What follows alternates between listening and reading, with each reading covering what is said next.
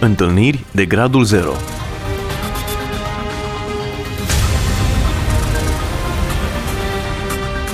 O emisiune realizată de Cristina Olariu.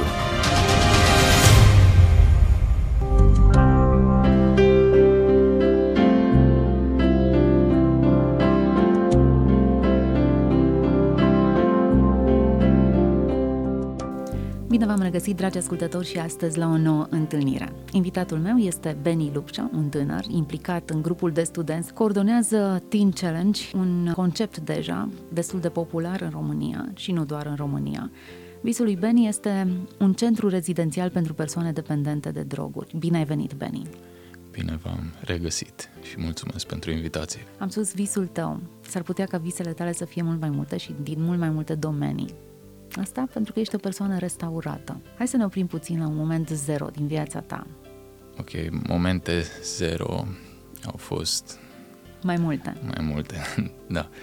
da ca, să, ca să mă opresc în dreptul celui mai uh, cu impact moment zero din viața mea a fost momentul în care m-am întâlnit cu Dumnezeu, momentul în care viața mea a fost pur și simplu transformată ca să încep cu începutul, m-am născut într-o familie cu părinți, eu îi numesc părinți extrem pentru că aveau uh, două filozofii extreme pe care ni le predicau în familia noastră. Sensul că am un tată care a fost ateu în convingerile lui și o mamă care era credincioasă. Și de întotdeauna ne confruntam cu două tipuri de predici în familia noastră. Cine te-a influențat cel mai mult? La început a fost tata. El a fost primul meu erou, pentru că era cu sportul, făcea culturism și încă de mic l-am apreciat foarte mult pentru... Un fel de Superman. Exact, da. Dacă cineva se lega de mine, știam că am spate și am pe cine mă baza. Și tata a fost primul care mi-a influențat viața până în momentul în care am renunțat și la Dumnezeu pentru a-i fi pe plac și pentru a crede în visul pe care mi l-a insuflat, acela de a fi un, un culturist. Mi-am dorit foarte mult lucrul ăsta, mă visam pe marile scene ale lumii, însă mulțumesc lui Dumnezeu că nu s-a întâmplat, pentru că El a avut planuri mult mai mari și vise mult mai mărețe. Ce s-a întâmplat? Vă spuneam că tatăl meu era ateu, nu era doar pentru el și ne-a influențat foarte mult în deciziile pe care le-am luat. Faptul că era interzis în familia noastră să avem tot felul de activități spirituale, gen să ne rugăm să mergem la biserică uh, sau să citim Biblia. Pe noi lucrul ăsta ne-a, ne-a îndepărtat de Dumnezeu. Așa a fost și în viața mea. Vă spuneam că am fost primul care am crezut în ceea ce uh, tata încerca să, să ne învețe și anume că Dumnezeu nu există, că toate sunt basme pentru oameni mai slab de minte. Cum supraviețuia mama ta? Mama, pe de altă parte, ne arăta un Dumnezeu real. Adică nu era doar un concept. De multe ori am văzut cum Dumnezeu chiar se manifesta într-un mod real în situații limită, în momente zero. Și pot să dau un exemplu. Îmi puneam foarte mult întrebarea sau oare există Dumnezeu, oare nu există? Cine are dreptate, mama sau tata? Și a fost un moment în, în viața mea, s-a întâmplat într-o iarnă. Am mers împreună cu verișorul meu pe dealurile Păulișului în județul Arad, acolo unde am copilărit, să ne dăm cu Sania. Și ninsese foarte mult, zăpada era foarte alunecoasă și am alunecat pe o pantă mult mai abruptă, am pierdut control, am prins viteză foarte mare și am zburat într-o prăpastie. Am căzut și în momentul în care am căzut m-am lovit puternic cu pieptul de... Era un grilaj de fier acolo. Cel a fost primul moment în care am știut că o să mor. Așteptam să văd cum pleacă sufletul din trup. Mi s-a întunecat imaginea, am văzut negru în fața ochilor. Ultimul lucru pe care l-am văzut a fost pe verișorul meu care s-a luat de cap, s-a speriat foarte tare și mi-amintesc cu ultimele puteri am strigat Isuse, salvează-mă. Și în următoarea secundă am început să văd din nou și am, am simțit cum vine din nou viață, viață în mine și spre surprinderea mea m-am uitat la piept și nu era nici, nici o urmă.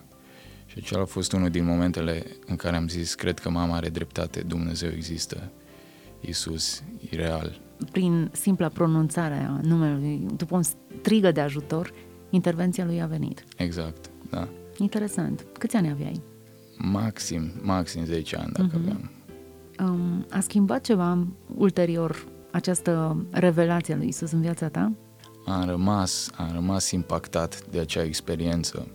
Să faptul că am îndepărtat de biserică, de uh, Biblie, de rugăciune. Trebuia tot timpul să ne ascundem și uh, am luat o decizie să nu mai merg la biserică, să nu mai citesc Biblia uh, ca să nu-l mai supăr pe tata. Și a fost momentul în care m-am, am început să mă îndepărtez de Dumnezeu. Încet, dar sigur. Și am ajuns în clasa noua din dorința de a fi fascinat de viață, de a mă bucura de viață, să consum droguri împreună cu colegii mei de clasa 12 Cum s-a întâmplat? Fiind nou, venit în, într-un oraș, în liceu de artă din Arad, m-am împrietenit cu tot felul de prieteni care erau fie consumatori, fie traficanți de droguri și atunci eu nu puteam în mijlocul lor să fiu un sfânt. A, pot să zic că anturajul m-a, m-a influențat cel mai mult Ce te-a tentat deciziile. ca să te apuci de droguri? Comportamentul lor sau ce? Mai mult modul în care mi se descriau stările pe care ei le experimentau. Faptul că auzi muzica, ă, auzi culori, vezi muzica și tot felul de descrieri care de fapt erau iluzii. O lume falsă în care încercam să evadez, dar care la final s-a dovedit a fi doar o iluzie și am rămas cu un gust foarte amar. Bun, ai început să consumi droguri. Pentru asta îți trebuia bani. Îți susțineau uh, părinții tăi noul tău hobby, ca să-i spun așa? Nu, nu, știam să mă ascund foarte bine. Mama bănuia, tata nu.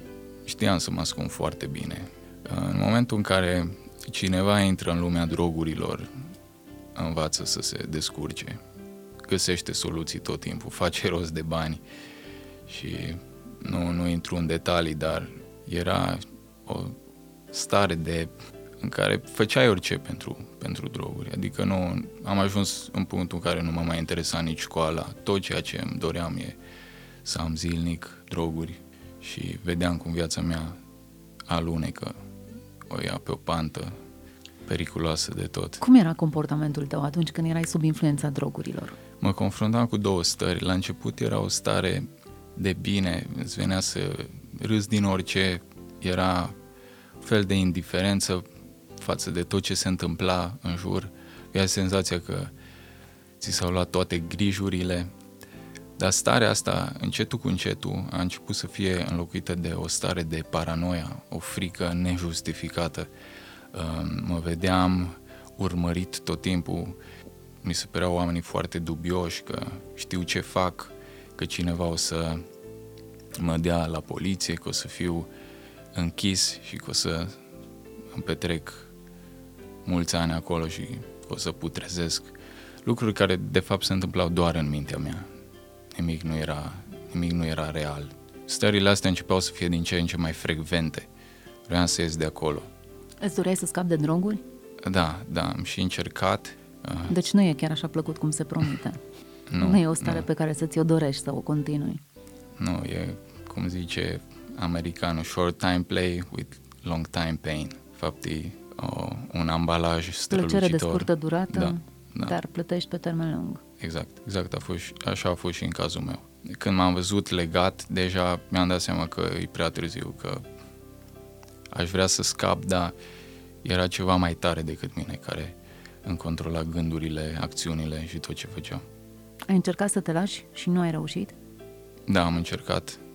Am încercat, nu știam la cine să merg, la cine să apelez cu situația în care eram. Era și un fel de rușine și un fel de teamă. Îmi reproșam anumite lucruri, dar la un moment dat m-am obișnuit cu starea asta și deja nu mai, nu mai îmi păsa. Unde era Dumnezeu în toată povestea asta? era acolo. Știu că uh, mi-am, îmi amintesc de momente în care parcă nu mă mai puteam bucura de nimic pentru că știam că Dumnezeu vede absolut tot ce fac.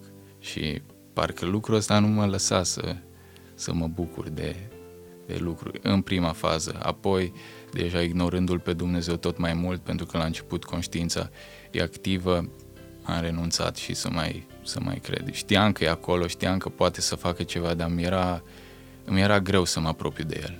Poate și pentru faptul că tindeam să cred minciunile diavolului, care îmi spunea că Dumnezeu nu te mai vrea, uite ce ai făcut, pentru tine e prea târziu, nu mai poți să scapi, ești prins și nu, nu mai ai nicio șansă. Hmm, ce minciuni, așa Da, și în momentul în care le-am crezut, au avut putere asupra mea, încât m-au ținut acolo. Câți ani jos. aveai? Uh, 15 ani. Când ai început să vezi vreo luminiță? Luminița s-a văzut în momentul în care Dumnezeu îmi vorbea, o făcea prin tot felul de circumstanțe, o făcea prin colegii care erau nepocăiți. Mi-amintesc de un moment în care eram sub influența drogurilor, eram la, în patiseria școlii, de fapt trebuia să fiu la cursuri atunci.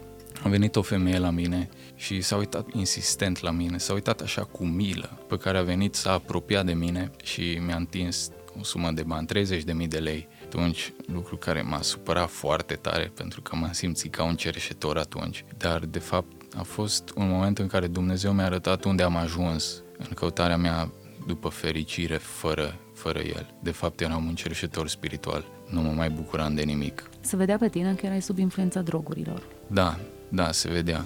Se vedea. De multe ori mă uitam în oglindă și mă speream, nu mai vreau să, să mă văd. Nu mă mai suportam și era, da, se transforma fața și comportamentul mai ales. Modul în care percepeam lumea, oamenii, modul în care auzeam, modul în care simțeam, totul se transforma. Și în timpul acesta părinții tăi nu știau nimic? Uh, mama bănuia, bănuia ceva, că ceva nu e în regulă. Observa în comportamentul meu, în faptul că lipseam nopțile de acasă, veneam târziu, uh, dar s-a rugat și cred că asta a făcut diferența. Bun, Dumnezeu a început să-ți vorbească în diverse moduri. Ce s-a întâmplat cu tine în timp ce îți vorbea Dumnezeu? Da, momentul crucial a fost când Dumnezeu a trimis un tânăr din Austria care a avut și el o mărturie foarte interesantă, a fost luptător de karate și era un tip despre care știam, îl apreciam și mi-aș fi dorit să l-am în cercul meu de prieten pentru că mă simțeam în siguranță cu el, știam ce poate. Dar na, acest tip, un prieten, ne-a chemat la o seară pe care a organizat-o la, la el acasă cu mai mulți tineri și acolo uh, ne-a arătat niște casete video cu momentele în care el era în ringuri, se bătea și m-a șocat mult când a spus că a renunțat la toate astea pentru că a găsit ceva mult mai valoros și a vorbit despre Isus Hristos, despre faptul că uh, putem să avem o relație cu El, că putem să vorbim cu El. Și acela a fost momentul în care m-am decis să mă rog și am zis 5 zile voi sta și mă voi ruga pentru că știam că după 5 zile se termină vacanța și mă voi întoarce la școală și cumva am simțit că asta ar fi o șansă pentru mine ca să încerc să văd ce poate să facă Isus cu ruinele vieții mele. M-am rugat 5 zile, a fost foarte greu, mi-a venit să renunț de zeci, sute de ori.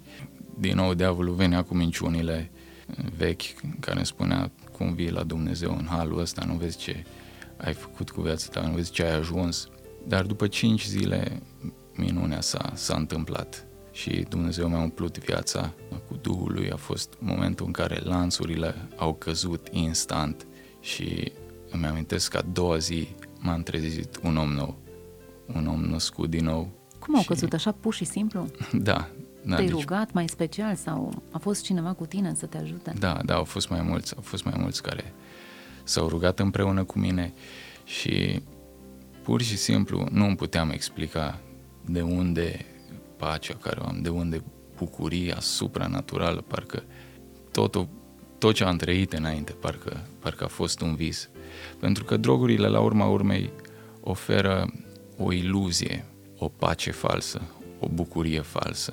Uh, tot ce n-am primit în căutarea mea după împlinire, fără Dumnezeu, am primit în momentul ăla cu vârf și îndesat. Și pur și simplu nu puteam să, să, să-mi explic pacea aia supranaturală care, despre care Biblia zice că întrece orice pricepere. De fapt am înțeles mai târziu că pedeapsa care mi-a îndedea pacea a căzut peste el și bucuria aia supranaturală pur și simplu m-a, m-a înviat din morți, dacă pot să zic. Și timp de o săptămână am crezut că am halucinații, că nu e adevărat, că e doar un vis frumos și apoi mă nu voi mai trezi droguri. în coșmar. Nu, nu mai simțeam nevoia. Deci pur și simplu mi-a fost luată dorința pentru că am primit ceva mult mai tare. Ca și cum cineva trăiește în întuneric toată viața și nu, nu știe ce înseamnă să, să trăiască la lumină. Cum a reacționat trupul tău? Ai experimentat stări de sevraj sau nu? Deloc, deloc. Pot să zic că am fost restaurat și Dumnezeu a făcut, a făcut o minune inexplicabilă.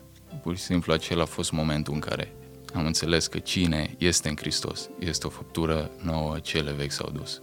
Te-ai întors la școală schimbat? Da, m-am întors la școală, dar nu, nu mi-era teamă deloc.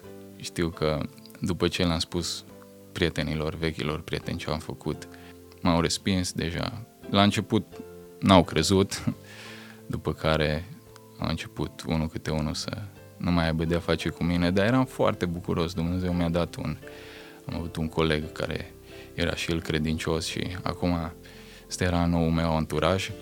Ce șansă este... extraordinară ai primit să scapi da. pur și simplu dintr-un lanț. Cât timp ai fost dependent? Un an jumate. Un an și jumătate. Da. A fost o perioadă nici lungă, nici scurtă, dar a fost suficient de intensă încât să-mi dau seama că în cazurile astea e nevoie de intervenție supranaturală. Pentru că un om legat nu se poate dezlega. Păcatul la început înfășoară, apoi leagă, după care încătușează și apoi împietrește. În viața mea a fost la fel. Am zis, o, pot să mă las când vreau eu. Păi încetul cu încetul mi-am dat seama că nu mai pot să fac ce vreau, e ceva mai tare care îmi controlează viața. Dar când s-a arătat Iisus Hristos, a rupt orice lanț. Hmm, asta da întâlnire de gradul zero. Ce au zis părinții tăi? Tatăl tău în mod special. Tata când a văzut că e reală treaba, cred că cine se întoarce la Domnul se vede, se vede lucrul ăsta de cei din jur. Nu poate nimeni să zică, eu sunt pocăit, nu știe nimeni. Uh-huh. Nu știe nimeni pentru că nu ești de aia. Și în viața mea a observat tata foarte, foarte repede. La început nu a venit să creadă, a ignorat total lucrul ăsta, după care a văzut că lipsesc duminicile, m-a prins de câte ori citind Biblia. După ce a văzut că e adevărat, că m-am întors la Dumnezeu, mi-a pus înainte două opțiuni. Renunț la Isus sau renunț să mai stau în, în casă. Și i-am spus, tata, eu renunț la orice în lucru, în momentul ăsta, orice lucru îmi ceri să-l fac, renunț la el, dar nu să renunț niciodată la Isus. Și atunci a vrut să mă arunce pe geam cu lucrurile mele, cu tot. Îl credeam în stare, dar fiindcă Dumnezeu m-a umplut inima de dragostea Lui, reacția mea a fost o îmbrățișare. A cedat pe moment, după care a, am experimentat puțină persecuție din partea Lui, în sensul că trebuia să fug ca să merg la biserică, să sar gardul, să merg în alte biserici pentru că venea unul și mă scotea afară din biserică. Trebuia să am foarte mare grijă de Biblie pentru că le ardea să mă ascund în dulap ca să mă rog și tot felul de aventuri din astea în care am văzut de multe ori mâna, mâna lui Dumnezeu. În tot timpul ăsta am continuat să mă rog pentru el și să cred că la fel cum Dumnezeu mi-a schimbat viața, poate să o facă și în viața lui. Și a venit ziua în care a venit tata la mine și mi-a spus că nu mă mai poate opri să fac ce vreau, că asta e, a capitulat. După care a văzut modul în care Dumnezeu continua să-mi schimbe viața și mi-a zis să iau și pe ceilalți frații ai mei, mai mici, mai am un frate și două surori, să iau la biserică ca să salvăm familia. Lucru care m-a uimit peste măsură de mult, pentru că el ar fi făcut orice ca să nu ajungem noi la biserică, ca să nu avem niciun contact cu uh, tot ce are de a face cu Dumnezeu. Și după momentul ăsta s-au întors și surorile mele la Domnul. Dumnezeu încă îl prelucrează Încă n-am luat decizia, dar de-abia aștept să văd modul în care Dumnezeu va continua să lucreze și în viața lui. Interesant că nu a luat atitudine atunci când erai dependent de droguri și îți distrugeai viața. Dar atunci când ai fost restaurat, s-a împotrivit. Nu ți se pare așa foarte ciudat? Cred că dacă ar fi știut, dacă ar fi știut, poate ar fi luat atitudine. Pentru că în spatele tuturor acestor lucruri l-am văzut pe Dumnezeu. Chiar și uh, modul în care am, am experimentat ce înseamnă să fii persecutat, am văzut faptul că Dumnezeu s-a folosit de tată pentru a mă învăța anumite lecții, anumite lucruri. Am învățat să prețuiesc mai mult Biblia. Pentru că știam dacă el nu a citit niciodată Biblia, dar știe că e ceva acolo, înseamnă că e ceva acolo, dacă o arde.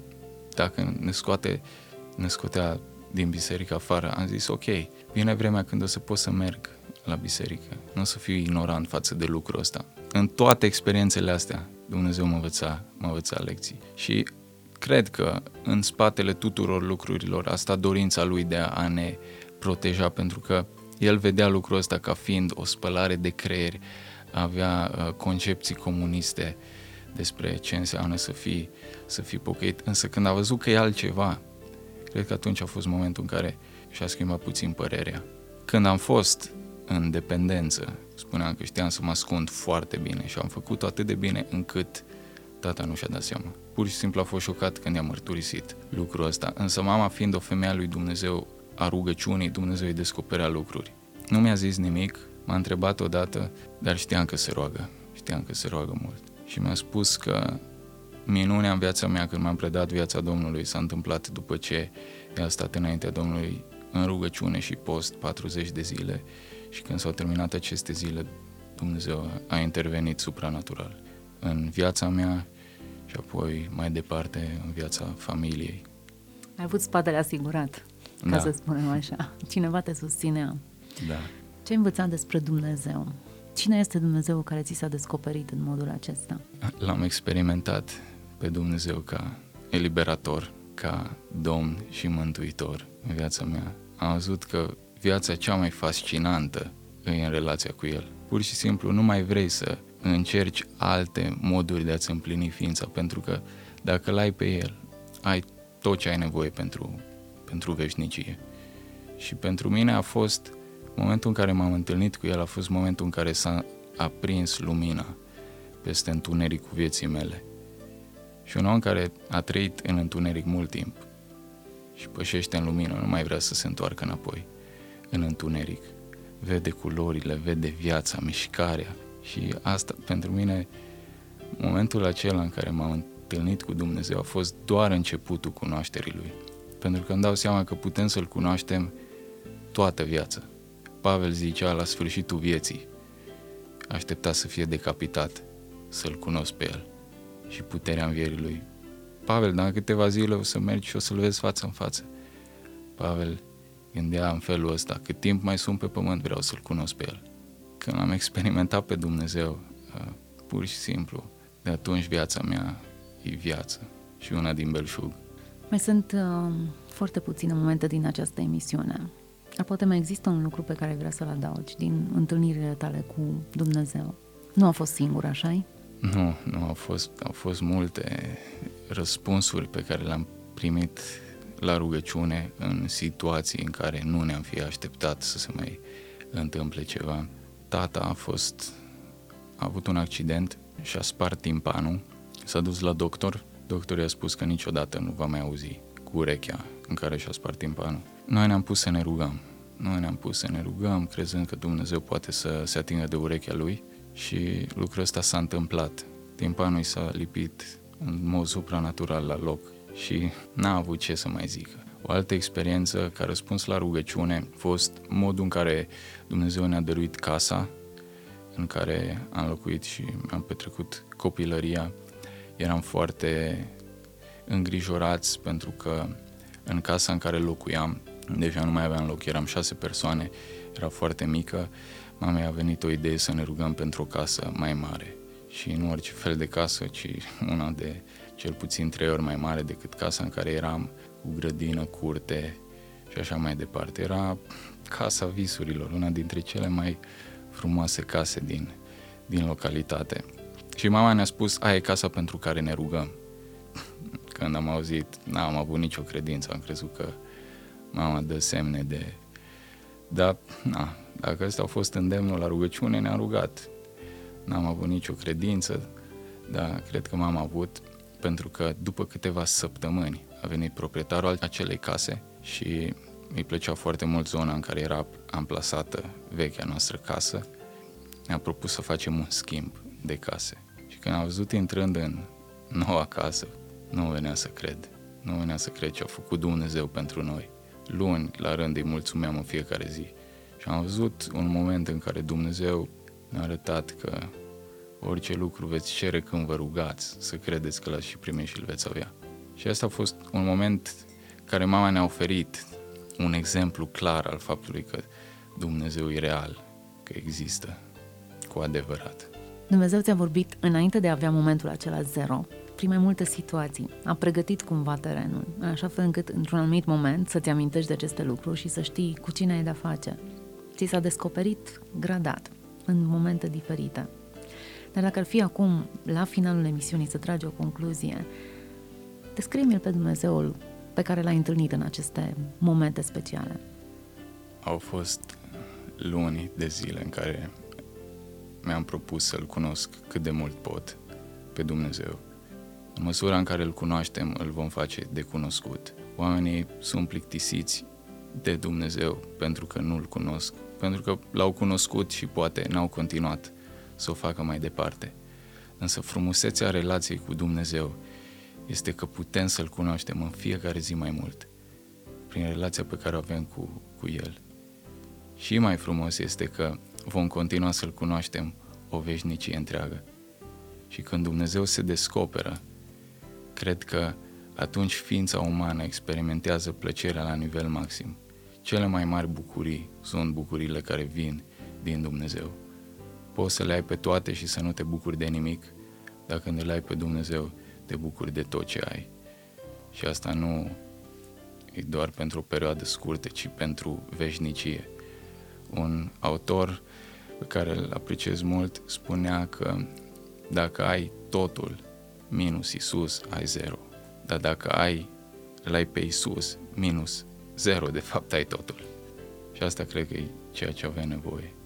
Dacă l-am cunoscut pe Dumnezeu, să continuăm să-L cunoaștem mai mult ne vom îndrăgosti de El și prin noi și alții se vor îndrăgosti de El. Beni, e una dintre cele mai reușite emisiuni pe care le-am avut. Vorbesc despre Dumnezeu, despre cine este El. Extraordinar. Răspunsul la întrebarea asta e esențial, capital pentru fiecare dintre noi. Mulțumim pentru că ne-ai ajutat să-L vedem câteva momente prin lentila ta și sunt convinsă, fiecăruia dintre noi, Dumnezeu trebuie să se prezinte așa, ca să poată să fie un, un creștin autentic, nu doar unul nominal. Mulțumesc foarte mult și mă rog ca Dumnezeu să îți îndeplinească visul și tu Amin. să fii o binecuvântare pentru alții care sunt legați acum, dar tânjesc după cineva care să vină și să îi ridice din dependența lor. Amin. Mulțumesc. Dragi ascultători, împreună cu noi a fost Beni Lupșa, un tânăr care a experimentat eliberarea lui Dumnezeu din capcana drogurilor și a devenit un ajutor, o resursă pentru alții pentru că Dumnezeu i s-a descoperit. Rămâneți împreună pe frecvența noastră și mă rog ca Dumnezeu să vi se descopere, cel puțin la fel de real, cum a făcut-o cu invitatul meu de astăzi. Să fiți binecuvântați! Întâlniri de gradul 0